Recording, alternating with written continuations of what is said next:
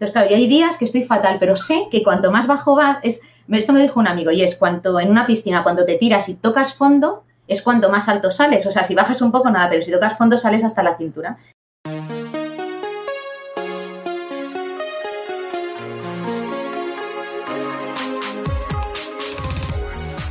Bienvenida a Madres Reinventadas, presentado por Billy Sastre un podcast para madres que están redefiniendo el concepto de trabajar sin renunciar a su vida familiar.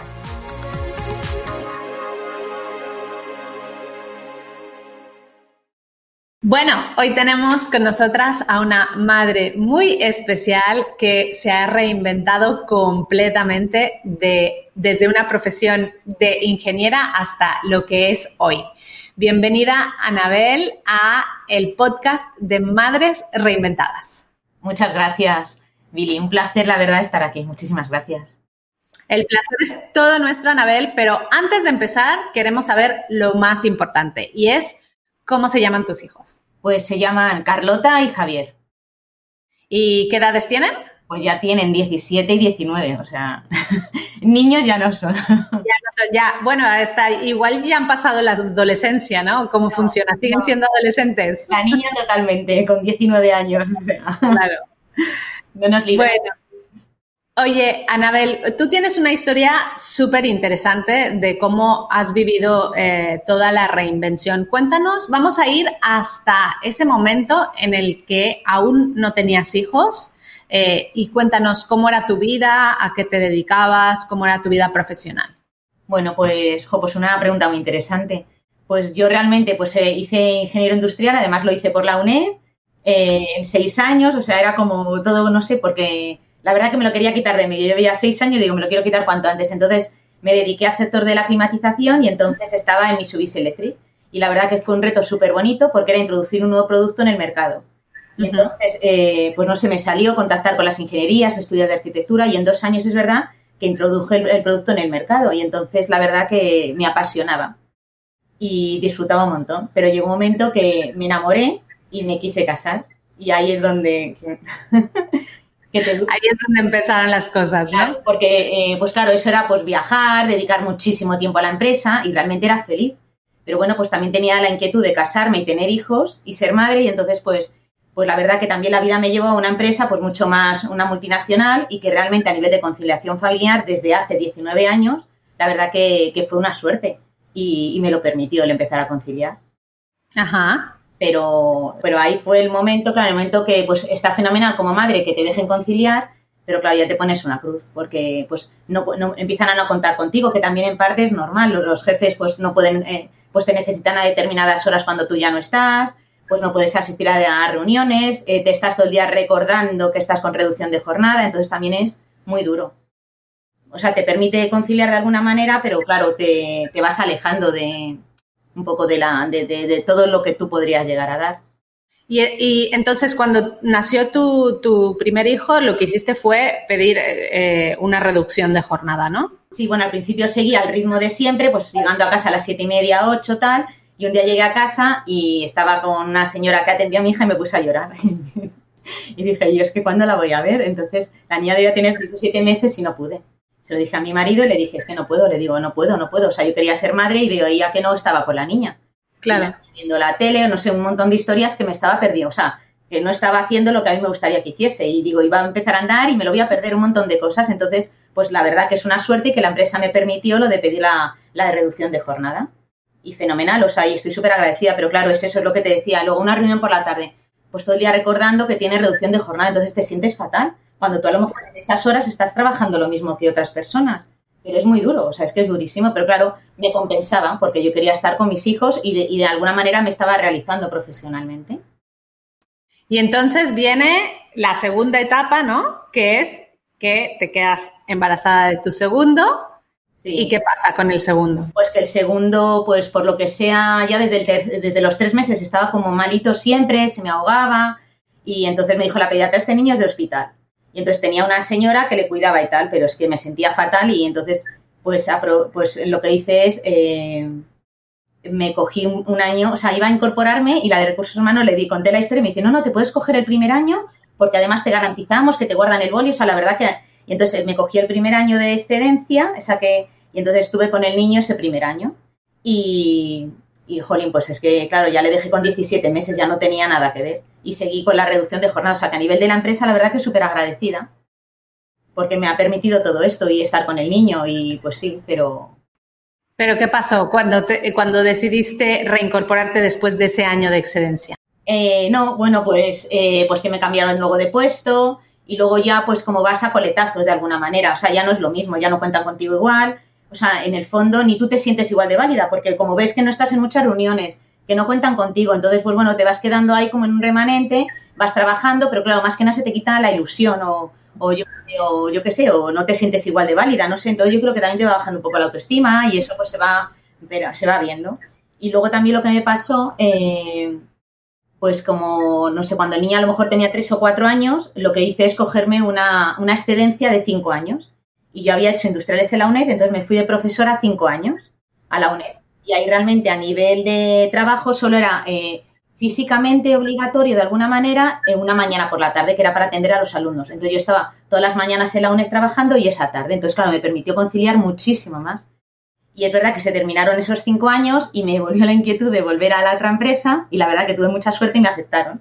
Entonces retomé otra vez, pero claro, yo seguía con la reducción de jornada me dieron otro puesto de trabajo pues mucho más bonito, pues de desarrollar muchas cosas. Yo la verdad que tenía mucha suerte y en la empresa donde estaba he desarrollado muchísimos productos y servicios. Porque sin darme cuenta que te dicen como que la emprendedora y eso que tienes algo ahí, entonces yo cada dos años la empresa te permitía cambiar de puesto, inconscientemente mi currículum aparece cada tres años que me cambiaba. Entonces, pues lo mismo estaba en marketing como product manager, luego estaba en operaciones, eh, luego en atención al cliente. Entonces he ido pasando por muchísimos sitios en innovación y yo creo que me ha permitido luego tener ese conocimiento para ahora después aplicarlo. Entonces me he dado cuenta de eso que dices, Jolín, todo pasa por algo. Claro. Yo tenía el espíritu emprendedor y la verdad que pues me, me, veía un puesto que me llamaba la atención, me entrevistaban y me cogían, pues oye, qué suerte. Y entonces, pues claro, tengo un conocimiento global de, de lo que es pues un diseño de un producto, por ejemplo, un servicio.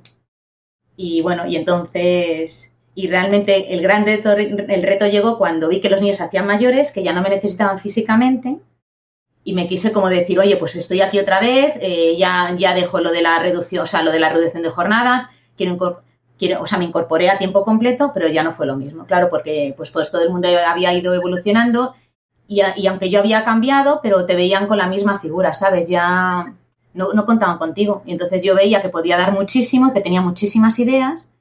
Y entonces lo que me pasó es que, pues, en octubre del 2018, tuve una cosa en el ojo. O sea, en un ojo ya me había pasado desprendimiento de vitrio y de retina y se me quedó muy tocado. Y en octubre del 2018 me pasó en el otro ojo, que empecé con el desprendimiento de vitrio.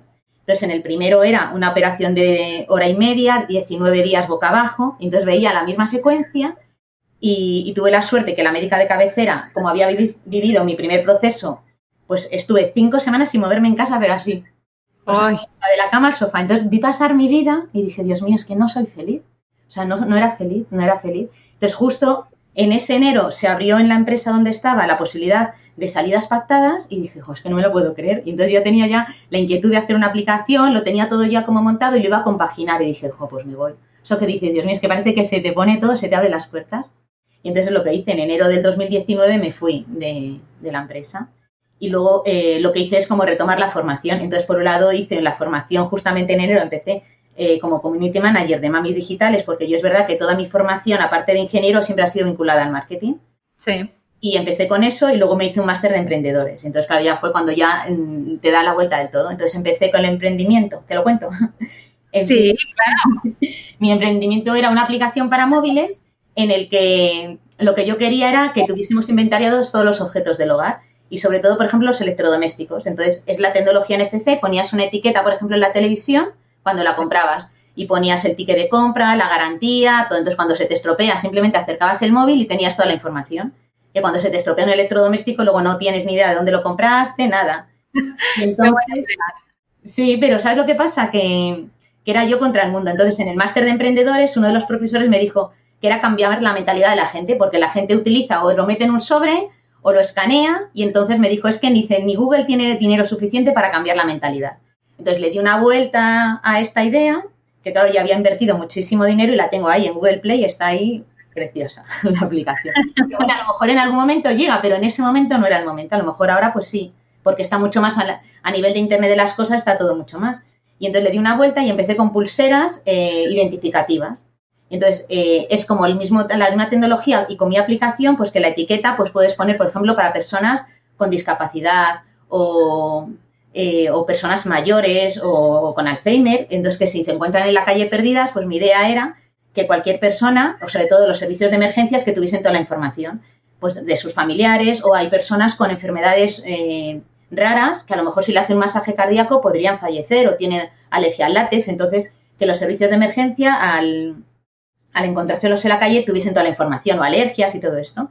Entonces, ¿cuál era el reto? Que tenía que los servicios de emergencias y de, de seguridad conocerlo. Entonces, pues eh, nada, otra vez, claro, imposible. O sea, intenté contactar con el Ayuntamiento, Comunidad de Madrid, el Ministerio, pero es que era yo contra el mundo también. Entonces le he dado otra vuelta, porque no sé, y entonces esto ahora es un sueño. Y entonces es sueño con que todos los objetos físicos tengan, eh, hablen al cliente. Y entonces es utilizando la misma tecnología, y entonces esto, por ejemplo, he empezado ahora mismo y es como ofrecérselo a las empresas de marketing y comunicación y es un nuevo canal de comunicación con el cliente. Entonces, por ejemplo, he empezado ahora con las, con las bodegas. Entonces, eh, pues vi en las páginas web de las bodegas que necesitan contar su esencia, eh, pues eh, sus, sus, viñedos, sus procesos de elaboración, porque todos son pues muy particulares. Entonces, he empezado ahora con ellos y es que la botella tenga toda esa información.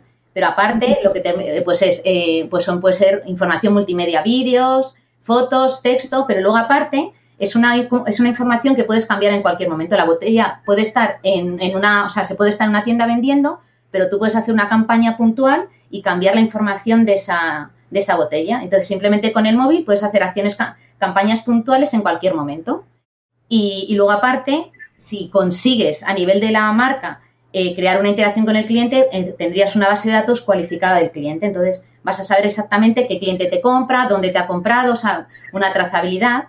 Entonces, ese será mi sueño. Y fíjate que ha salido de la vida que, claro, es que esto es una cosa súper extraña y ahora no existe. Y claro, es eso que también el emprendedor, el entorno no es muy emprendedor. Entonces todo el mundo me dice, bueno, pero no sé qué, tal, ya, pero es que es una nueva forma de comunicación. Y yo justamente veía las community manager como que se puede, ¿sabes? O sea, realmente es utilizar un nuevo canal y claro, es una comunicación súper fluida que tienes que de alguna manera incentivar al cliente, motivarle para que se registre, ¿sabes? Entonces, pues ese es mi sueño. y aprovecho ahora que estamos en Community Manager para contarlo. me encanta, me encanta, Sana, porque eh, me has contado como cinco reinvenciones. en año y medio, ¿eh? En año y medio. Entonces, yo quiero que, nos cuentes y que sobre todo le cuentes a todas las madres que pueden estar escuchando ahora, em, ¿cómo haces para eh, pasar de un proyecto a otro sin que eso te vaya frenando, ¿no? O sea, parece que como que tú dices, bueno, esto no va a funcionar, el mercado no está preparado.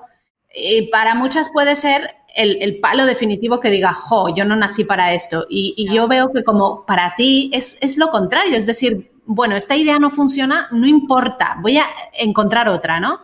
Entonces, ¿qué, ¿qué, pasa por tu cabeza o cómo haces para nutrirte de todas esas ideas que vas teniendo hasta encontrar la correcta, que veamos si es esta o la que viene, pero para no desmotivarte en el camino? Bueno, o sea, es duro, ¿eh? O sea, te quiero decir, igual que un día estás fenomenal o sea, yo tengo unos altibajos así, que entiendo que todo el mundo los tiene.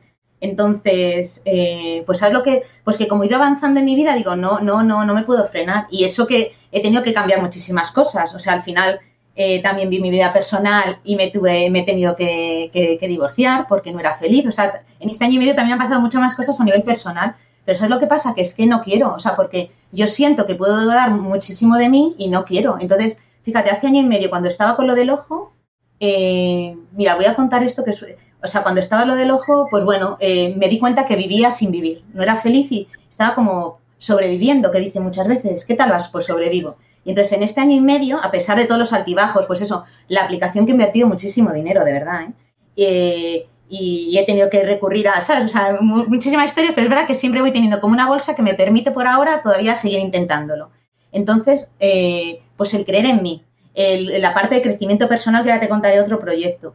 Eh, o sea, yo ha sido el crecimiento personal, el, no saber ni quién era. Y entonces el empezar a encontrarme en, pues he hecho formaciones. En el máster de emprendedores hay una parte que era de, de, crecimiento personal. Entonces, y yo ya había empezado a trabajar, porque claro, te encuentras fatal. Yo en la empresa al final, pues tenía ataques de ansiedad, es que te sientes fatal. O sea, a mí me decían en la cara que no valía. Entonces, claro, tu autoestima está por los suelos. Entonces, pues tuve un proceso de crecimiento personal que vas conociendo, vas leyendo, y fue eso lo que realmente me impulsa. Entonces, claro, vas creciendo y te vas viendo todo el potencial que tienes. Y ves que es que todo está en ti, ¿sabes? O sea, es súper chulo. Entonces, claro, y hay días que estoy fatal, pero sé que cuanto más bajo va, es, esto me lo dijo un amigo, y es cuanto en una piscina, cuando te tiras y tocas fondo, es cuanto más alto sales. O sea, si bajas un poco, nada, pero si tocas fondo, sales hasta la cintura. Y a mí lo, lo que me pasa, el día que estoy fatal, fatal, digo, ostras, aquí no, que, o sea, queda nada para que volver a subir. Por ejemplo, me llamaste, ¿sabes? Entonces dices, jolín, y ahora tengo después una, una reunión con una tema de unas bodegas, o sea, que dices, es que de repente, ¿sabes? Y entonces, en esos momentos, y luego lo que hago muchísimo es escucharme. Claro, esas cinco semanas me sirvieron para escucharme y ver que no era feliz. Claro, y es durísimo, ¿eh? Eh, ¿eh? y empezar a pensar, pues, cómo puedes empezar a hacerlo y luego realmente es que todo está en nosotras, ¿sabes? Entonces, yo lo sí que lo que animo es a no parar nunca, porque es que, ah, bueno, y lo que te iba a decir, y en este año y medio, yo un día iba por, el, por un parque que te vas a andar y luego estar en contacto con la naturaleza y todo eso, y dije, si ahora mismo me muriese, no me importaría, porque ahora sé lo que es la sensación de ser feliz, fíjate. O sea, yo ahora cierro los ojos y soy feliz pero si es feliz conmigo misma, ¿sabes? De decir, jolín, qué pasada lo que dices tú, ¿sabes? Y la gente me lo dice y dices, que... y vuelves otra vez y digo, ya, pero es porque no quiero y no tengo límites. Y luego hay una cosa que fíjate que es todavía más que me ha dicho mi hermana, ni se te ocurra decirlo. Porque es que, y a mis hijos, fíjate, les mandé un WhatsApp y le digo, mi único legado es que soñéis, que soñéis tan alto como podáis, porque el único límite somos nosotros. Entonces, ¿sabes? Entonces, pues, ¿por qué voy a parar? Entonces, ahora tengo una idea que todo el mundo dice que estoy totalmente loca, pero digo, ¿por qué? ¿Sabes? Pues si lo voy a intentar, ¿sabes? Entonces, ¿por qué? ¿Por qué no puede ser? Y lo del sueño esto de que los objetos hablen, pues es que me parece súper chulo. Igual que hace nada, los relojes no sé qué no eran, ¿sabes? O sea, mil historias, o el móvil no lo utilizábamos como lo utilizamos. Entonces, a nivel de, si lo supiésemos a nivel de marketing, comunicar bien y ver todas las bondades, y realmente a nivel económico, este tipo de la tecnología NFC no es cara. Y tengo, pues, estoy de partner con el proveedor, o sea, que se me han ido juntando un montón de cosas que dices, jolín, pues sabes, entonces yo lo que les animaría es a que no desistan nunca, ¿sabes? Y luego lo de los hijos, yo no sé si lo hice bien o mal, pero me centré muchísimo en ellos. Pero bueno, también, pero bueno, también es verdad que a mí la empresa me lo permitió, pero quizás también si no me hubiese ido antes, como están haciendo muchísimas mamis que son súper valientes, porque ellas se quedan embarazadas y cortan con todo. Entonces, claro, te quiero decir, yo es que, mira, fíjate, lo que más me llamó la atención cuando lo de mamis digitales fue que estabais creando comunidad, ¿sabes? Y entonces el sentirte es que yo creo que lo de transmitir la experiencia y que todas hemos pasado por eso, ¿sabes? O si los niños están malitos que tienes que dedicarle más tiempo, claro, es que son cosas muy duras y por qué tenemos que renunciar a ser nosotras, a nuestra faceta, ¿sabes? Entonces, es que nos olvidamos de nosotras y de repente te da ese parón y dices, jolín, es que no soy feliz, ¿sabes?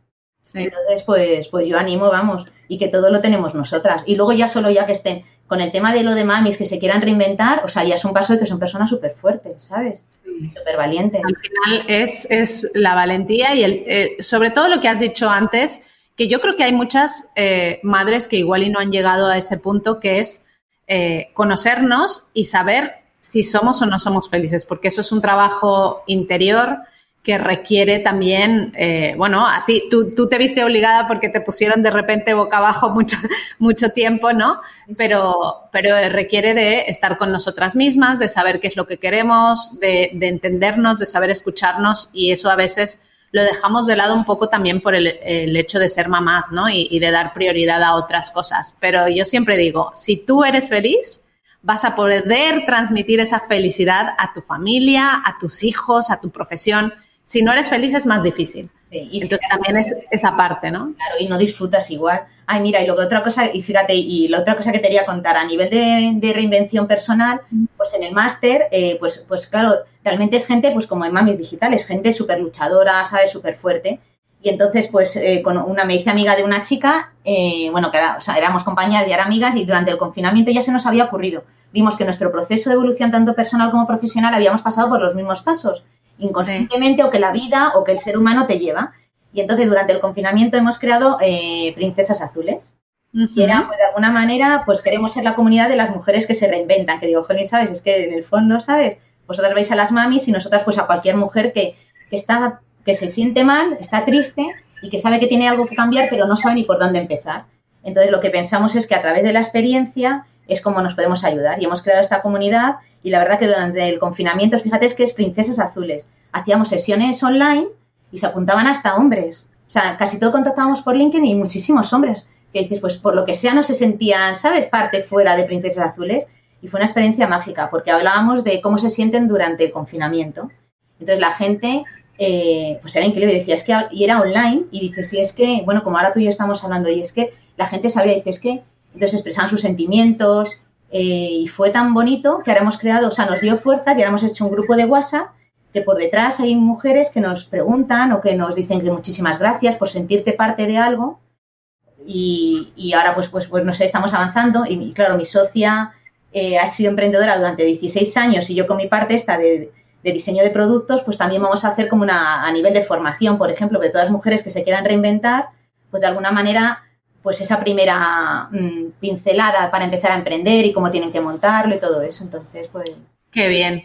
Es súper importante tener un grupo de apoyo, ¿no? Porque al final eh, es el elegir un, un, buen sitio con, en donde apoyarte y conseguir toda esa inspiración es la clave. Eh, yo, nosotros siempre hacemos esta pregunta, ¿no? Y de hecho es el motivo por el cual Mamis Digitales es tan fuerte por, por la comunidad, ¿no? Por, por las personas que te ayudan. Y saber rodearte en tu entorno de este tipo de personas también, ¿no? No de las personas que te digan, uy, qué loca que estás, que cómo se te ocurren tantos proyectos y eso no va a funcionar, porque al final acabas, eh, bueno, pues tirando quizás hasta un poco para atrás. Así que es muy importante tener gente en tu entorno que te apoye. Pero yo creo que es muy difícil. Yo me acuerdo que nos hicieron un ejercicio en el máster de cuántos emprendedores tenías a tu alrededor. Bueno, porque Mamis Digitales también son todas emprendedoras y no tenemos. Entonces yo lo de Mamis Digitales, o sea, yo, el, o sea, yo lo que lo hice realmente también era por sentirme parte de una comunidad. Claro. Porque necesitas esa fuerza, esa energía, el saber que si una está un día plop, pues puede apoyarse las otras porque ellas en otro momento han estado igual, ¿sabes? Y, el, y sobre todo eso, el saber que no, ten, no debes de tener miedo, no vas a tener miedo en compartir tus sueños con personas que son igual de soñadoras que tú. El problema es cuando la persona que tienes en tu entorno no es soñador o soñadora, o por el contrario, te baja mucho los pies, que también a veces a los soñadores les va bien, ¿eh? Que alguien nos aterrice y nos diga, ojo, que esto quizá por ahí no, ¿no? Pero, pero sí que es muy importante tener en tu entorno gente que te apoye y que te sientas entendida, respetada y, apoyada, ¿no? Sí, pero que mejor que estén igual que tú, ¿sabes? Porque pues, madres que se están reinventando, que están, ¿sabes? Entonces es que no tiene nada que ver, no tiene nada que ver. O sea, entonces... Anabel, eh, vamos a cerrar esta entrevista con una pregunta que nos encanta hacerle a todos porque mm, tú has mencionado sitios en donde has aprendido a reinventarte, en donde has eh, cogido varios conceptos, pero hay personas que nos enseñan y mucho. Así que cuéntame, eh, ¿qué es lo que te han enseñado a ti tus hijos? Mis hijos. Bueno, me emociono y todo. ¿eh? A mí mis hijos, que te lo dicen, que son como grandes maestros, entonces, claro, ya se han hecho mayores y me, y, me decían muchísimas cosas que yo no veía en mí. Mamá, es que tú no sé qué. Y me han dado muchísimas pautas de, ver cómo te ven ellos, ¿sabes? Y luego lo que me han enseñado es a ser muchísimo mejor persona. Y lo del amor incondicional. Pero claro que es muy, sabes que es muy complicado porque primero les protege y ahora cuando se van haciendo mayores, yo ahora mismo estoy en la etapa de que tengo que soltar y he visto que no era capaz de soltar y ahora ya les he soltado y, y es mágico, ¿sabes? Y entonces es que ves pues que ya son personas independientes, eh, con unos valores, pero y lo que me han enseñado es que ahora ya les quiero de manera incondicional, ya quiero que sean ellos y quiero que persigan sus sueños, ¿sabes? Y entonces, pues no sé, yo creo que nos van enseñando todos los días. Yo desde muy pequeño, ¿sabes? ¿Verdad? Los abrazos, las miradas y cosas que te dicen que bueno, ¿y este niño cómo ha podido decir? es súper bonito lo de escucharles porque es que te dan muchísimas pautas. Bueno, yo me quedo con que te han enseñado a, perseguir tus sueños, ¿no? Porque eh, yo creo que al final es lo que tú les has dicho que quieres darles como legado, pero supongo que también es porque lo has visto en ellos y esa inspiración hace que tú seas así. Anabel, muchísimas gracias por haber pasado este tiempo con nosotras. Vamos a dejar todas las cositas que ha dicho Anabel en eh, el blog apuntadas para que puedas ir directamente a ellos. Y, nada, muchísimas gracias por, por, este tiempo y por inspirarnos con tu historia. Muchísimas gracias a ti, Billy. Un placer, muchas gracias. Muchas gracias por escuchar el podcast Madres Reinventadas. Si has disfrutado del episodio de hoy, haz una captura de pantalla y compártelo en redes sociales etiquetando a Mamis Digitales. Nos encantará saludarte. O aún mejor, déjanos una reseña en Apple Podcast. Nos ayuda mucho y nos encantará saber qué es lo que más te ha gustado de esta historia. Te esperamos la semana que viene.